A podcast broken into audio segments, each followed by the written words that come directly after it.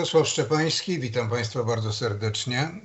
Będę z Państwem przez najbliższe 45 minut. A gościem programu jest Michał Krasucki, warszawski, stołeczny, miejski konserwator zabytków. Dzień dobry. Dzień dobry, dzień dobry panie doktorze, dzień dobry państwu. Panie Michale, chciałem, chcę porozmawiać o mm, pańskim, pańskich wpisach przez ostatnie ponad trzy tygodnie na Facebooku.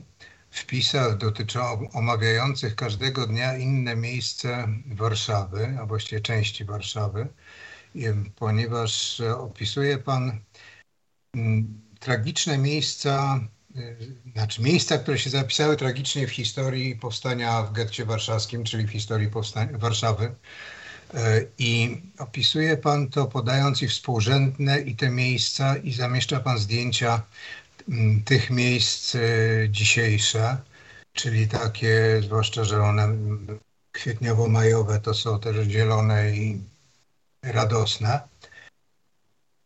Skąd pomysł? bardzo spontanicznie wyszedł. 19 kwietnia, kiedy rozpoczynały się obchody 78. E, rocznicy powstania e, w getcie e, i jak co roku poszedłem na plac pod pomnik bohaterów getta pod Muzeum Polin. Minąłem po drodze mm, bunkier Anielewicza na Miłej.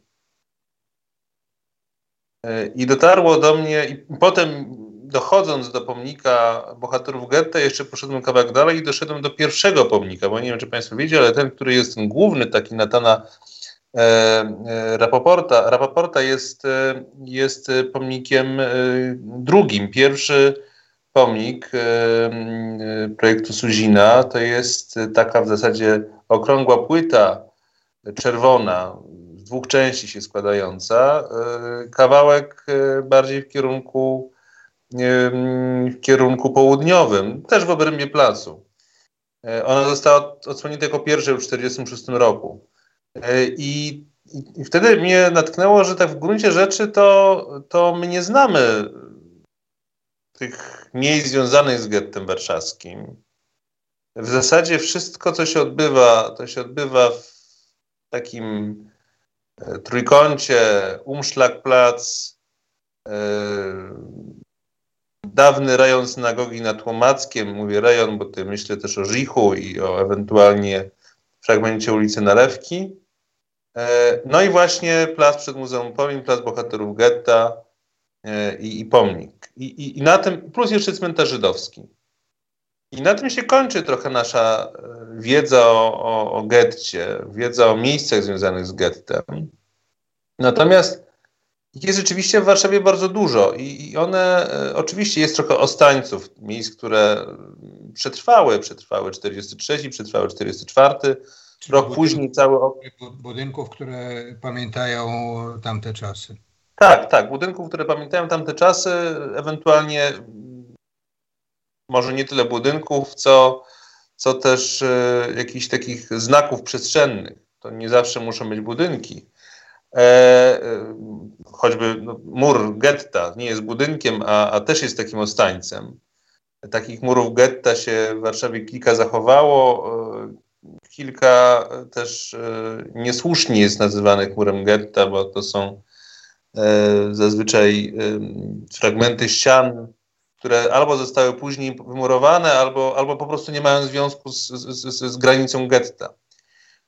I, I, dotarło do mnie, że właśnie, że, że, że my tego nie wiemy. To znaczy, że gdzieś tam ta historia nam umyka i gdybyśmy się spytali przeciętnego warszawiaka, czy wie, gdzie jest e, cmenterio Judico, gdzie jest bunkier Danielewicza, czy on by wiedział? No, daje sobie głowę 9,99, pewnie jeszcze parę dziewiątek trzeba by postawić, że nikt nie będzie... Że a, nie a, a, a, miejsce jednak jedno z najważniejszych. E, w, i, I stąd ten cykl. To znaczy, zacząłem od jednego zdjęcia, potem drugiego i to niejako tak weszło trochę, weszło e, naturalnie, w, dość spontanicznie w taki codzienny rytm to nie są posty, które ja szykuję z wyprzedzeniem. Codziennie rzeczywiście wieczorem siadam i w miejscach, które danego dnia albo dzień wcześniej przechodziłem, je opisuję. I to są, to są takie refleksje często nie tylko historyczne, bo one są też związane z aktualnym charakterem tego miejsca, yy, z tym, jak ono, jak ono funkcjonuje dzisiaj, jak jest postrzegane, co się z nim wydarzyło też po wojnie. Yy, zdarzają się też pewne odkrycia przy okazji takich, yy, takich wpisów. Więc ten cykl wyszedł, tak odpowiadając na pana redaktora pytanie, dość, dość, dość spontanicznie. A zamierza, właściwie to na końcu powinienem o to zapytać, czy zamierza Pan z tego zrobić, tak jak zresztą bardzo wielu y, czytaczy na Facebooku Pana wpisów sugeruje, żeby zrobić z tego jakiś album, jakąś y, przewodnik może? No, rzeczywiście trochę mnie to zaskoczyło, bo nie taka była intencja, ale, y, ale kilka osób się upomniało o to. No być może, być może w jakiejś to formie trwałej potem mm, zostanie. Czy to będzie, nie wiem, czy album, czy, czy, czy, czy raczej jakaś mniejsza forma. E, powiem szczerze, że ja problem mam raczej innej natury, bo 28 dni powstania, 28 wpisów, bo przez cały ten okres od 16, od 19 kwietnia do 16 maja jest jeden wpis dziennie kończą się w niedzielę. No i co potem? To znaczy, mam niedosyt ilości tych miejsc, które pokazałem, bo zaraz ktoś się spyta, a dlaczego nie było tego, a dlaczego nie było tego, a może jeszcze to. No e, tak, można potraktować, że to, co się skończyło 16 maja w niedzielę wysadzeniem synagogi, wielkiej synagogi nad Łomackiem, no to, to jest jakiś zamknięty, zamknięty czas, który Pan opisał te 28 dni, 28... Ostatni, ostatni wpis będzie się rzeczywiście kończył, trochę zdradzam, ale będzie, się, będzie dotyczył synagogi. Synagogi, której nie ma, ale która, której wybuch pozostawił e, e, trwały ślad i on jest cały czas widoczny e, w przestrzeni miasta. No tak. O czym jest, też pewnie część osób nie wie. Tak. Nie wie, ale pewnie, pewnie wiele osób e, mających trochę więcej lat pamięta mm, błękitny wieżowiec, który tam stoi na miejscu, no praktycznie na miejscu synagogi i który się budował. Złocisty. Ja jeszcze pamiętam. W latach 80. nie mogli go w ogóle długo skończyć. Tak, on stał jak e, szkieleton taki po prostu przez długi czas i się mówiło po prostu, że to jest klątwa rabinów i dopóki nie, nie zdejmą klątwy, to ten budynek nie powstanie na miejscu, na miejscu synagogi. To taka była ogólnie warszawska opinia na temat tej długiej, długiej budowy. Napisał Pan o trzech cmentarzach żydowskich w Warszawie. To jest taki wpis, który może wiele osób no, zbulwersować, może nawet i zbulwersować, bo po prostu zazwyczaj ci, co wiedzą, to wiedzą o dwóch, czyli o Kopowej i Brudnie. No, mimo, że w ogóle miało być dużo więcej tych cmentarzy kiedyś. Ale rzeczywiście takie cmentarze, które są uznanymi cmentarzami, to, to jest rzeczywiście Okopowa i Brudno. I, i skąd nagle trzeci cmentarz? Natomiast ten y, trzecim cmentarzem i rzeczywiście mającym status cmentarza, bo tam nigdy nie przeprowadzono ekshumacji, to, to, nie, był, to nie było miejsce egzekucji przekopane przez archeologów i później miejsce, które, które, skąd przeniesiono zwłoki, tylko to wszystko tam zostało, e, jest właśnie bunkier Jelewicza. E, sto kilkadziesiąt osób 8 maja 1943 roku zginęło w tym bunkrze, włącznie z Mordechajem Jelewiczem. Oni wszyscy popełnili zbiorowe samobójstwo, wiedząc, że Niemcy już wchodzą praktycznie do bunkra. Niemcy najpierw tam gaz puścili, żeby wygnać E, mieszkańców e, część się udało, bo było sporo cywili, e, około 150 osób wyszło z tego bunkra, kilkanaście wyszło w ręce Niemców po, po, po, wpuszczeniu tego gazu. To byli w większości cywile. Kilkanaście osób wyszło tylnym wejściem, bo tak, tam było sześć wejść i jedno było, było nie, nie, nie zasypane, otwarte i udało się nim, nim, nim wyjść.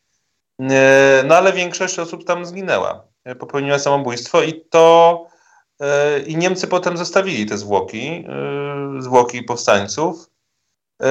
Jest to zbiorowa mogiła.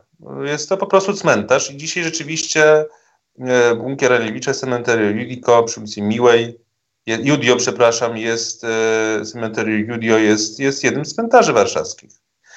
E, natomiast, natomiast e, też e, tak i tutaj może bym taką dygresję historyczną zrobił, że mm, też moż, można się zbulwersować, dlaczego w ogóle nie cały obszar getta, bo oczywiście możemy być pewni, że, że, że nie wszystkie bunkry, kaset zostały znalezione i na pewno w wielu miejscach Warszawy są mogiły nieodnalezione. To, to tego możemy być pewni. No w piwnicach, w starych budynkach, przecież tych mm, pod morzem ruin, którym, którym było y, te północne getto, y, no to tam w piwnicach po prostu no, nie może nie być. W tych piwnicach, na których, nad którymi budowano Muranów. Tak, tak. No i jeszcze mm, też w czasie tych swoich poszukiwań dotarłem na miejsce, które miało bardzo trudną historię. To nie był teren włączony do getta. E, przez pewien czas, bardzo krótko, sąsiadowo, ale, ale, ale, ale potem został włączony, e, czyli teren dawnej skry. Ale skry nie tej przywawelskiej, tylko skry przyokopowej. Cedenus Kra, który tam funkcjonował 26 roku, gdzie e, mówi się, to nie jest potwierdzone i prawdopodobnie mm, samych egzekucji tam nie było, ale mówi się o tym, że, że właśnie tam dokonywano masowych mordów, ewentualnie masowych pochówków e, zwłok, które, które e, były codziennie zbierane e, z ulic getta i też z różnych masowych egzekucji z terenu getta. I rzeczywiście. Przy dzisiejszej ulicy Gibalskiego, która tak. chodzi od Wytniej, mm, jest I, i ten, ten teren został w, na części tego terenu, to jest południowa granica cmentarza żydowskiego. Taki, taki narożnik, czy wrożnik między cmentarzem żydowskim a cmentarzem ewangelickim. E, I e, w latach 80., 88 rok, kiedy spółdzielnia mieszkaniowa, która jest po sąsiedzku na części tego terenu, chciała uruchomić kolejną inwestycję mieszkaniową, uruchomiła się wtedy, wtedy jakby oburzenie dość y, spore, wręcz międzynarodowe, poruszyło Fundację Nisembaumów i Fundacja Nisembaumów wówczas rozpoczęła, rozpoczęła badania i ekshumację zwłok z tego terenu. Tam powstał monument, tam powstał pomnik, rodzaj takiego mauzoleum w zasadzie, na terenie po ekshumacjach. Natomiast nie cały teren też podlegał ekshumacji. Nie cały teren przekopano.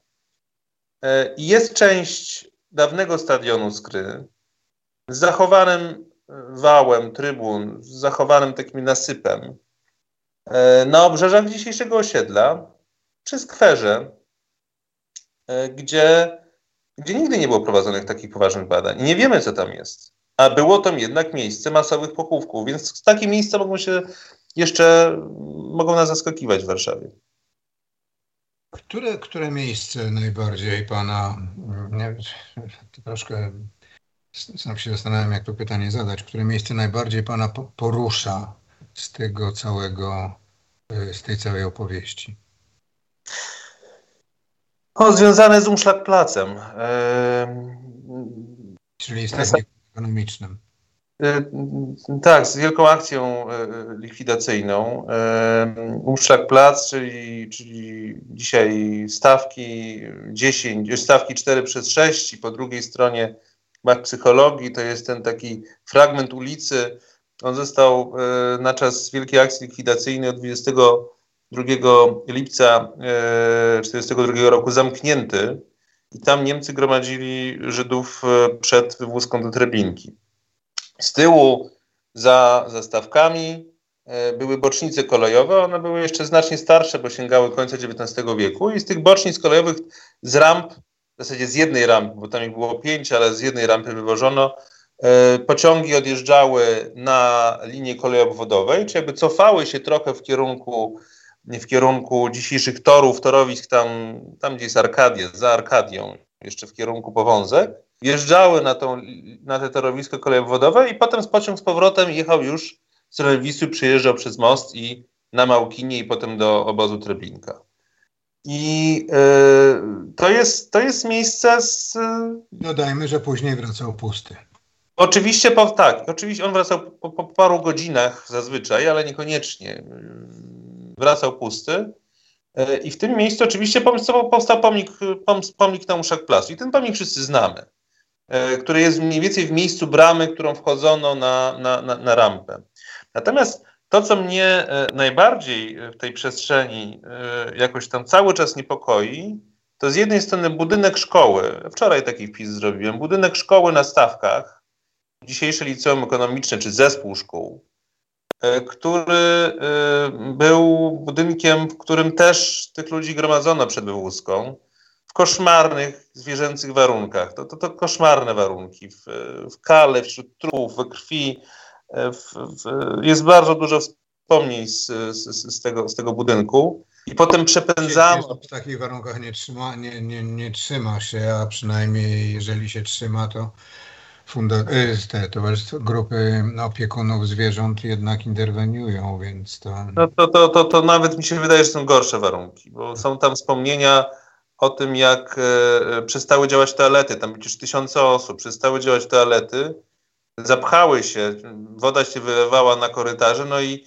dwie sale przeznaczono na ustępy zbiorowe. No, wyglądało to w ten sposób, że tam było kał był do wysokości kolan, tak, 30 parę, 40 centymetrów na całej powierzchni pokoju. Więc to, to, to, to, plus jeszcze ciała też leżące w tym wszystkim. To oczywiście strasz, straszne opisy. I to, co jest uderzające, to to, że to był bardzo nowoczesny, modernistyczny budynek. Świetna szkoła, jedna z 30 szkół oddanych za czasów Stefana Starzyńskiego, w zasadzie obiekt e, tuż przedwojenny, z zewnątrz cały czas prezentujący się no, dość godnie, właśnie czysto, z białymi ścianami, w środku totalne, zupełne piekło na ziemi. To, to jest jakby dychotomia tego jest, jest, jest niesamowita. A drugie takie miejsce to ślad po bocznicy. Po tych e, dawnych bocznicach, które dochodziły na stawki, mm, kompletnie nie ma w tej chwili już żadnego śladu, bo tam powstało osiedle stawki, inaczej zwane inflancka, czyli te wysokie bloki takie z zewnętrznymi balkonami na słupach, dość charakterystyczne. Natomiast ta bocznica, e, ta główna, która odjeżdżała z tej rampy, z której, z której rzeczywiście wywożono, ona przechodziła potem przez dzisiejsze rondo Radosława, rondo Babka, dochodziła do Burakowskiej, przecinała Burakowską i łączyła się z, tymi, z tym torowiskiem kolejowym. I oczywiście cały ten teren został mocno po wojnie przeorany. Osiedle, rondo, częściowo tam wysypisko śmieci, Arkadia też powstała, która całkowicie zmieniła ten teren, osiedla mieszkaniowe. Natomiast ślad tej bocznicy jest cały czas widoczny. E, zachował się w, w granicach terenów własnościowych. I jest granica między osiedlami współczesnymi, właśnie tam w rejonie ulicy Burakowskiej, gdzie przebiega chodnik i, i płot, i on dokładnie przebiega dokładnie po linii dawnej bocznicy, bo tam, tam po prostu były granice terenów. I widać, jak na dłoni, którędy ta bocznica szła i którędy ten wagon przejeżdżał. I to są takie ślady przestrzeni bardzo przejmujące, które, które rzeczywiście no, pokazują nam jak, trochę tak, taki negatyw tej przestrzeni, który pomimo kilkudziesięciu lat po wojnie cały czas jest widoczny. Może by to należało w jakiś sposób zachować, przynajmniej ten ślad właśnie tam, o którym Pan mówi przy Burakowskiej, żeby, żeby za, zachować e, świadomość wielkości, ponieważ jak wożę, czasami mi się zdarza, wożę znajomych, którzy przyjeżdżają i zaczynamy rozmawiać o getcie, biorę, biorę czasami w samochód i robię taki objazd, zaczynając właśnie od y, Złotej Róg, y, Złotej Róg y, Twardej Tam są takie na ulicy, na chodniku mm, takie zaznaczenia, zaznaczone jest, w którym miejscu był mur. I nie tylko, zresztą tam na szczęście to jest. I jak wożę znajomych, to zawsze pytają w jakimś momencie, najpierw zaczynają, zaczyna się cisza, a potem jak już jedziemy, jedziemy, jedziemy, jedziemy, to taki głos się, może jakie to było wielkie. I to sobie chyba mało kto zdaje sprawę, nawet warszawiacy sobie nie zdają sprawy z tego, jak e, to był wielki obszar. No i tak jak pan zresztą wspomina, z jak jeszcze większym zaludnieniem, zagęszczeniem. Tak, dziesięciokrotnie większy niż po aryjskiej stronie. Średnio oczywiście. E, więc e, skala jest porażająca. E, wydaje mi się, że można takie znaki przestrzeni utrwalić i tu aż się prosi, żeby w miejscu, gdzie Burakowska przechodzi, po prostu zaznaczyć w śladzie jezdni ten ślad bocznicy. No ale też wydaje mi się, że, że, że przed nami też sporo dalszych badań łącznie z badaniami terenowymi i archeologicznymi, które nam mogą jeszcze wiele rzeczy pokazać. No, e... Też utrudnione, bo ze względu na to, że wyciąganie zwłok e, żydowskich jest niezgodne. Niezgodne, tak, z, pra z prawem żydowskim. Z prawem żydowskim w ogóle. E, natomiast e, ja teraz akurat myślałem o, o badaniach w miejscu właśnie tej bocznicy, bo dalej jak ona przechodzi przez Burakowską, to jest po prostu tam bardzo podniesiony teren e, do góry, jest gruzowisko e, i to jest teren miejski, który być może po usiągnięciu okazałoby się... Za e, tą, jak ona się nazywa, za tym czarnym kotem. tak, tak, ale mówię teraz o, o, tym miejscu, gdzie bocznica przecinała Burakowską czy ulicę Kłopot tak naprawdę i dochodziła już do torów. I tam jest podniesiony teren niesamowicie. Tam jest wielkie gruzowisko, dzisiaj mocno porośnięte. Być może pod tym gruzowiskiem ślad tej bocznicy jest cały czas. To jest możliwe.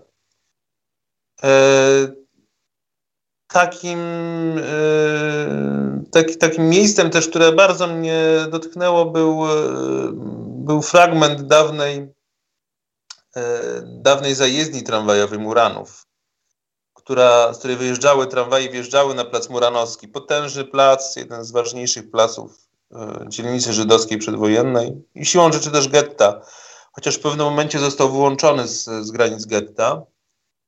E, czyli dzisiejsze mm, skrzyżowanie ulicy Stawki mniej więcej Andersa i tam, e, tam po, tej boczni, po, tej, po tej zajezdni tramwajowej praktycznie nie ma śladu. Zajezdni, która była dość istotnym miejscem, ponieważ ona przylegała do muru, czy przylegała do granicy, była też miejscem i szmuglu, ale też przemytu ludzi, głównie dzieci.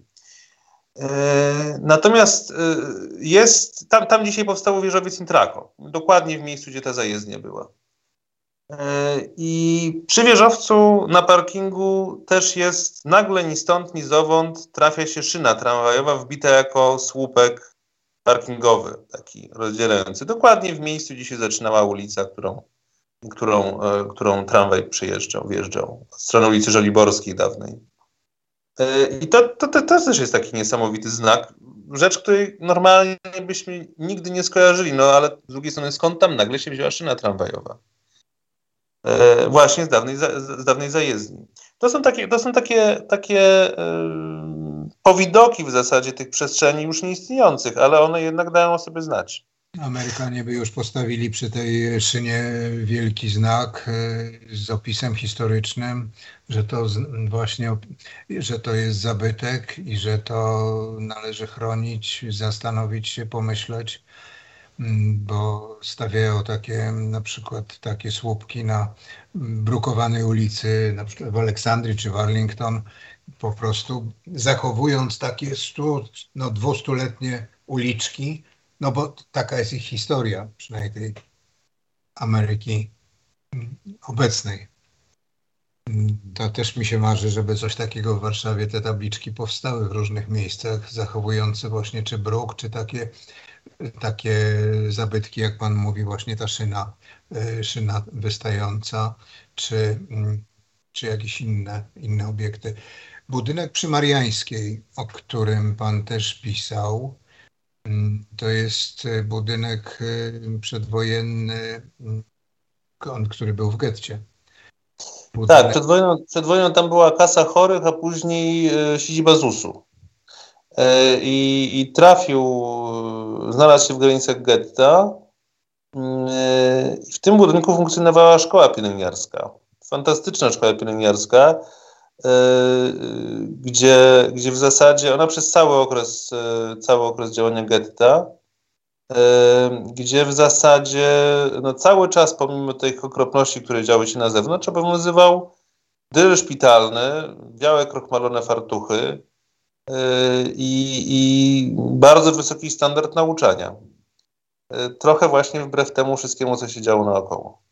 Zresztą jest we wspomnieniach chyba pani doktora Diny Blady-Schweiger też wspomniany. Ten... E, zresztą, zresztą, zresztą, e, zresztą w tej, tą, e, tą szkołę pielęgniarską kończyła żona Marka Dermana. Czyli doktor... Mówimy, mówimy o szkole pielęgniarskiej na, na Mariańskiej. Na Mariańskiej, tak. Tak. Doktor Margolis. Tak. Późniejsza. A które, które budynki?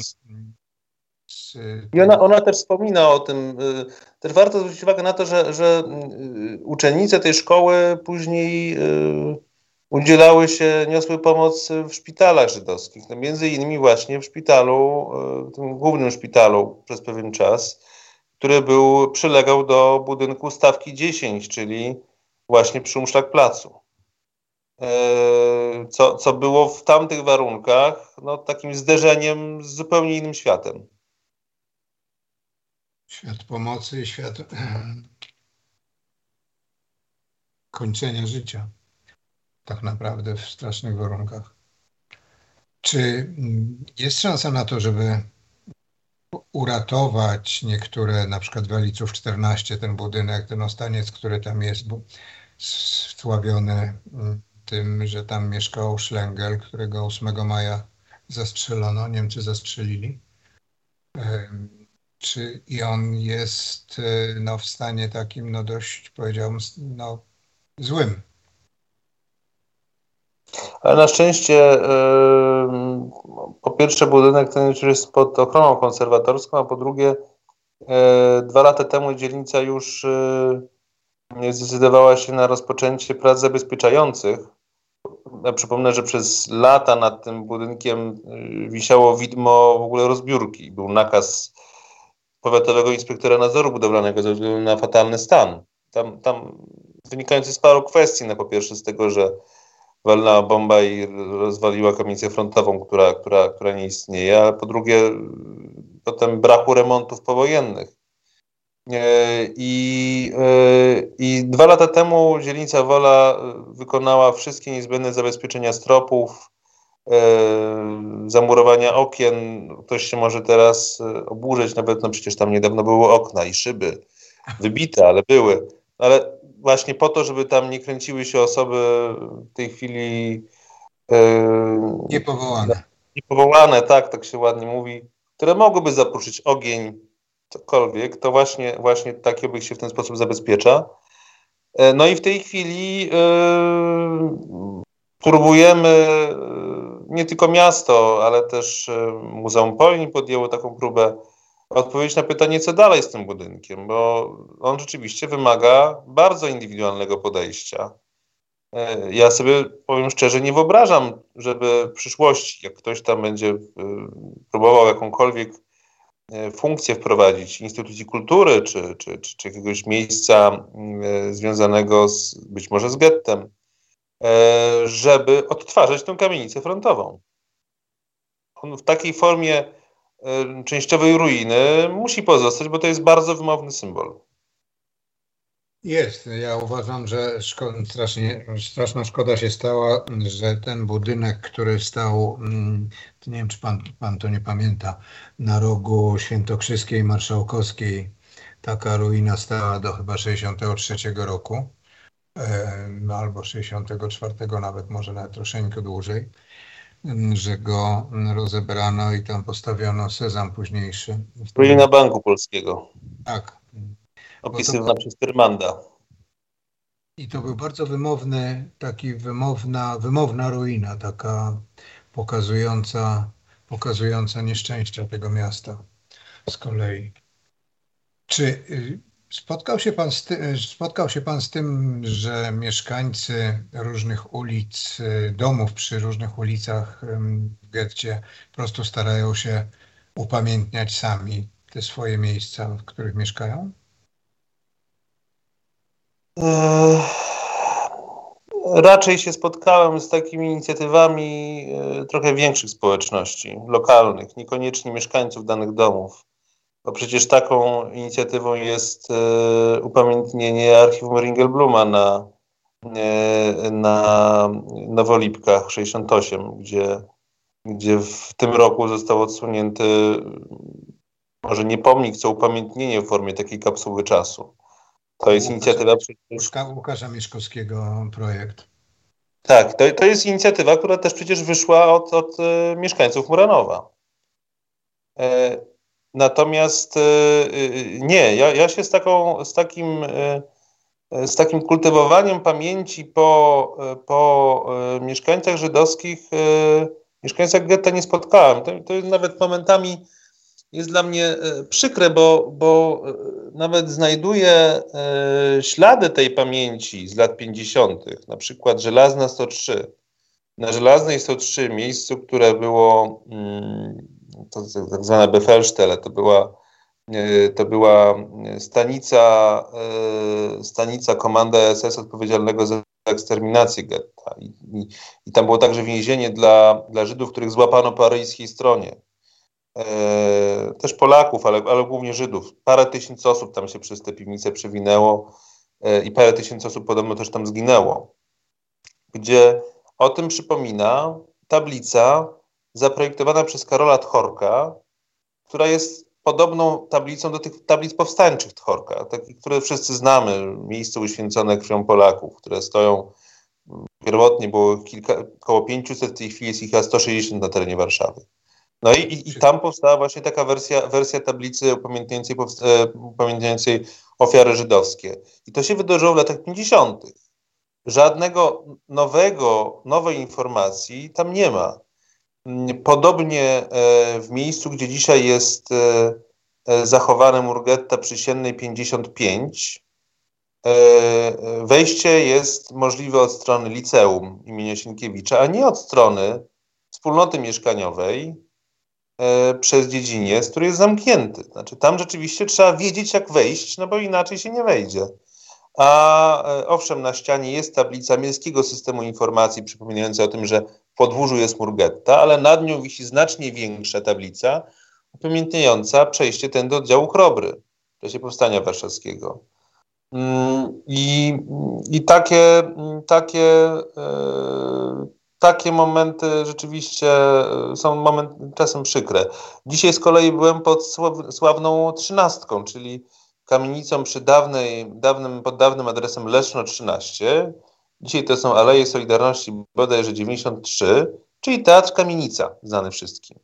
Gdzie w tym kamienica zachowana, jeden ze stańców, gdzie słowem nie ma na kamienicy informacji o tym, że właśnie tam była yy, ta fatalna trzynastka. To było trzynastka, czyli, e, e, czyli, czyli e, siedziba służb, służb odpowiadających, powołanych przez Niemców, żydowskiej służby, ale powołanej przez Niemców, która nie podlegała Judenratowi, nie podlegała żadnej jurysdykcji służb w getcie, znaczy władzy w getcie, służba walki, do walki z lichwą. E, no, wydawałoby się, że być może e, to chwalebne, ale w praktyce e, to skutkowało niesamowitym takim niesamowitą taką, taką oprawczą działalnością tych, tych mundurowych z tej służby, którzy po prostu wymuszali haracze, taka bandyterka zwykła, hamska e, kolaborująca, w dodatku kolaborująca z Niemcami. I, to, i, to, i ta trzynastka budziła postrach. E, rzeczywiście. I słowem nie ma na tej kamienicy e, żadnej informacji o tym, że tam taka siedziba była. Oczywiście w, jest coś takiego jak miejski system informacji. My staramy się w, często upamiętniać właśnie te miejsca związane czy z gettem, czy z żydowskimi mieszkańcami. W tej chwili praktycznie średnio raz w miesiącu jakaś tablica jest odsłaniana. Nie zawsze jest ona jakby tablicą związaną z gettem, ale, ale odsłaniana właśnie w tym systemie miejskiego systemu informacji. Ta taka tablica historyczna informująca. E, w, w zeszłym roku odsłoniliśmy choćby na Żelaznej 66 tablicę poświęconą tej kamienicy, która też była kamienicą getta i w której e, mieszkał Mieczysław Weinberg, e, kapitalny kompozytor żydowski, który wyjechał do Związku Radzieckiego i potem trochę w Polsce słuchonim zaginął, a, a był bardzo znanym międzynarodowym kompozytorem, odpowiedzialnym między innymi za muzykę do filmu słynny radziecki film chyba Kiedy odlecą żurawie. Tak, tak, taki chyba był tytuł. I, I te systemy MSI, te tablice y, są jakimś lecą, rozwiązaniem. Lecą żurawie po polsku to było. Litet żurawli. Natomiast one nie, nie, one nie, y, te tablice nie zastąpią takiego oddolnego upamiętniania. Po prostu. No tak, ale żeby oddolnie upamiętniać, o, upamiętniać, to trzeba E, najpierw wiedzieć. Żeby najpierw wiedzieć, to właśnie wracamy do edukacji z powrotem. Ja się bardzo cieszę z tego, że w Warszawie swego czasu powstało trochę upamiętnień. Wspomniał pan redaktor o tym śladzie Pomórze Getta. To jest ślad taki w wielu miejscach się pojawia. W, e, taka, takie upamiętnienie w formie napisu, że tu przebiegał, czy mur getta 1000 941-43 chyba tam jest napisane. E, projekt Tomka Leca sprzed, sprzed paru lat, e, architekta Tomasza Leca. No mamy też jego projekt Kładka Pamięci w miejscu, gdzie, była, gdzie było przejście nad Kłodną. E, mamy też wreszcie ten szlak, szlak to są tablice, ale też takie głazy E, właśnie pamięci getta, który się w wielu miejscach pojawia, no choćby właśnie na Muszlak Placu, na jednej i drugiej szkole, czy przy Bunkrze Miła, na Miłej. Mm, więc, więc takie miejsca e, są i, i to na szczęście przypomina, ale e, trochę mam wrażenie, że, że, że jakoś w tym wszystkim nie ma jeszcze mieszkańców tak bardzo. Na pewno jest to nieporównywalne z z rozbudowaną pamięcią o Powstaniu Warszawskim. Nieporównywalne, gdzie proszę zwrócić uwagę na to, w jaki sposób obchody Powstania Warszawskiego co roku rocznicy są e, realizowane e, od e, bardzo dużych obchodów państwowych przez, loka- przez samorządowe, wreszcie kończąc na podwórkach, gdzie są jakieś śpiewanki, gry, e, coś, czego nie popieram, rekonstrukcja, ale, ale generalnie tym ulica żyje cały czas. A powstaniem w getcie Trochę nie. Ja bardzo się cieszę, że od dwóch lat chyba, yy, czy trzech, już nie pamiętam, ale wróciliśmy, znaczy zostały, zostały uruchomione syreny w momencie. Właśnie w tym roku też patrzyłem na, nie byłem pod pomnikiem, ale też świadomie, bo chciałem zobaczyć e, na placu Zawiszy, czyli centrum, czyli splot e, wielu miejsc wielu ulic, jak się ludzie zachowają. No zachowali się tak, jak się można było spodziewać, to znaczy nikt nie stanął. Nie stanął, no bo pewnie myśleli o tym, że to jest jakiś próbny alarm albo cokolwiek. No. To jeszcze nie, nie, nie funkcjonuje w świadomości, więc gigantyczna praca przed nami. Eee, i, a Warszawa jest miastem dwóch powstań, eee, jeżeli chodzi o II wojnę światową i o tym po prostu trzeba za każdym razem przypominać. No tak, bo mało osób pamięta, w szkołach, w szkołach się nie pamięta o tym, w ogóle nie mówi bardzo często, albo bardzo mało mówi. Może, może powinniśmy jeszcze rozpowszechnić, nie wiem czy to dobre określenie, rozpowszechnić, ale upowszechnić, te, to się nazywa Stoppersteine. Takie. Tak, tak. Jest te, te kamienie, y, y, miejsca, gdzie były, y, gdzie były domy i gdzie mieszkały rodziny żydowskie, rozpowszechnione dość w, mocno w, w Europie Zachodniej. I ten pomysł u nas też się już pojawił.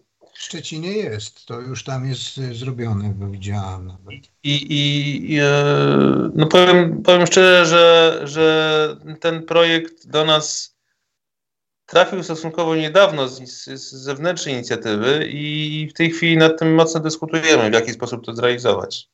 W Warszawie jest to o tyle trudne, że, że y, nawet nie to, że nie ma domów, których, y, przy których to można by było budować, tylko w wielu, moment, w wielu sytuacjach nawet nie ma tych ulic. Jest zupełnie inna siatka ulic i to rzeczywiście wtedy jest problematyczne. No i zawsze obawa mieszkańców mieszkających dziś, że się ktoś objawi, ktoś wywłaszczy, zabierze. To jest też taki stały lęk, który funkcjonuje w tej chwili.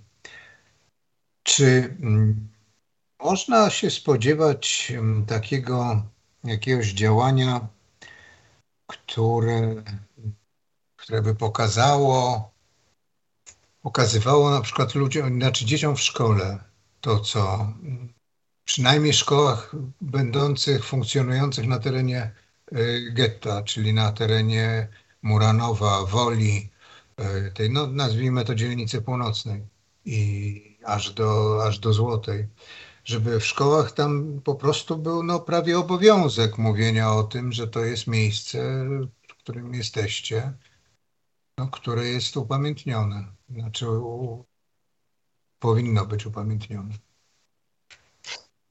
No to jest, to, to się wydaje chyba bardzo, bardzo kluczowe i, i, e, i nawet e, pomimo tego, że w wielu szkołach e, w wielu szkołach tego typu zajęcia, już nawet rozmowy są prowadzone, to ja sobie przypominam sytuację, w której ja sam kiedyś poszedłem Akurat byłem w liceum na, na, na, na, na Żoliborzu i, i mieliśmy zajęcia z PO, z przysposobienia obronnego, w szkole na stawki właśnie. Dodam jeszcze, że na Witkacego, e, że w liceum Witkacego. W liceum Witkacego, tak.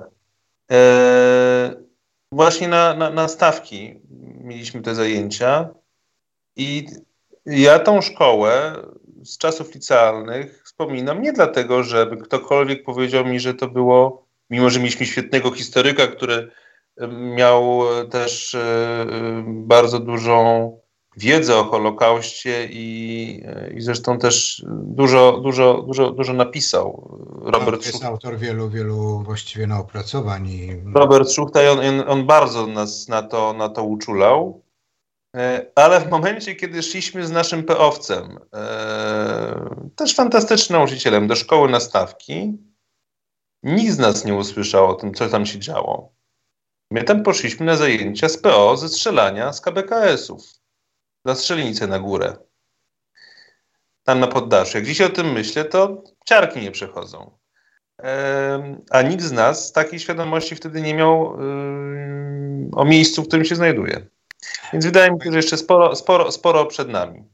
Powiem panu, że mnie jeszcze bardziej ciarki przechodzą, bo ja tam bywałem czasami u ojca, który był dyrektorem tego technikum, liceum ekonom technikum ekonomicznego na przełomie lat 50. i 60. i zdarzyło mi się tam parę razy u niego być. E, matka nigdy się tam nie, nie, nie zdecydowała w ogóle przestąpić progu tego budynku, tego miejsca. E, oczywiście też nie wiedziałam, wtedy nie wiedziałam, co, co to było za miejsce i i jaka groza w tym miejscu była. Jakoś tam sobie ojciec radził jako ten dyrektor. W tym, w tej, w tym liceum jeszcze yy, podejrzewam od 96 roku chyba yy, zajęcia i rozmowy z uczniami prowadzi Helena Birenbaum, która jest jedną z uratowanych. Yy, już mocno starsza pani, która jako dziecko została uratowana, bo pewnie zna pan redaktor tą historię, gdzie ona już była ona zresztą trafiła chyba dwukrotnie na, na, na pracy. Raz w czasie Wielkiej Akcji, drugi raz w czasie powstania. Ale pierwszym razem ona wylądowała e, na tym placu takim za szkołą e, i w momencie, kiedy już przechodzili do wagonów, nie pamiętam kto, czy to była matka, czy to był ojciec, brat matki, to, to jakby tej historii mi umknęło, ale ktoś się schował do kanału, który, do włazu do kanału, który jest na dziedzińcu. I ten kanał tam jest. Ten właz tam jest cały czas. I ona dzięki temu przetrwała. I opowiada w tej chwili uczniom też o, o, o cały czas spotyka się z uczniami i opowiada o, o różnych historiach. Także ze swojego własnego doświadczenia. Bardzo dziękuję za rozmowę, bardzo dziękuję za poświęcony czas. Mm, Michał Krasucki, warszawski konserwator stołeczny miejski, konserwator zabytków, autor wpisów, codziennych wpisów od 19 kwietnia do 16 maja, czyli czasu powstania w warszawskim getcie, pierwszego powstania warszawskiego, wpisów o miejscach o miejscach na terenie getta, miejscach Warszawy, w których żyjemy, chodzimy koło tego. Czasami w większości nie wiemy, nie zwracamy na to uwagi. Bardzo dziękuję za rozmowę. Dziękuję bardzo. Dziękuję uprzejmie. Do usłyszenia. Dziękuję Państwu za rozmowę. Jarosław. Wspieraj niezależne Halo Radio, które mówi wszystko. www.halo.radio ukośnik SOS. Dziękujemy.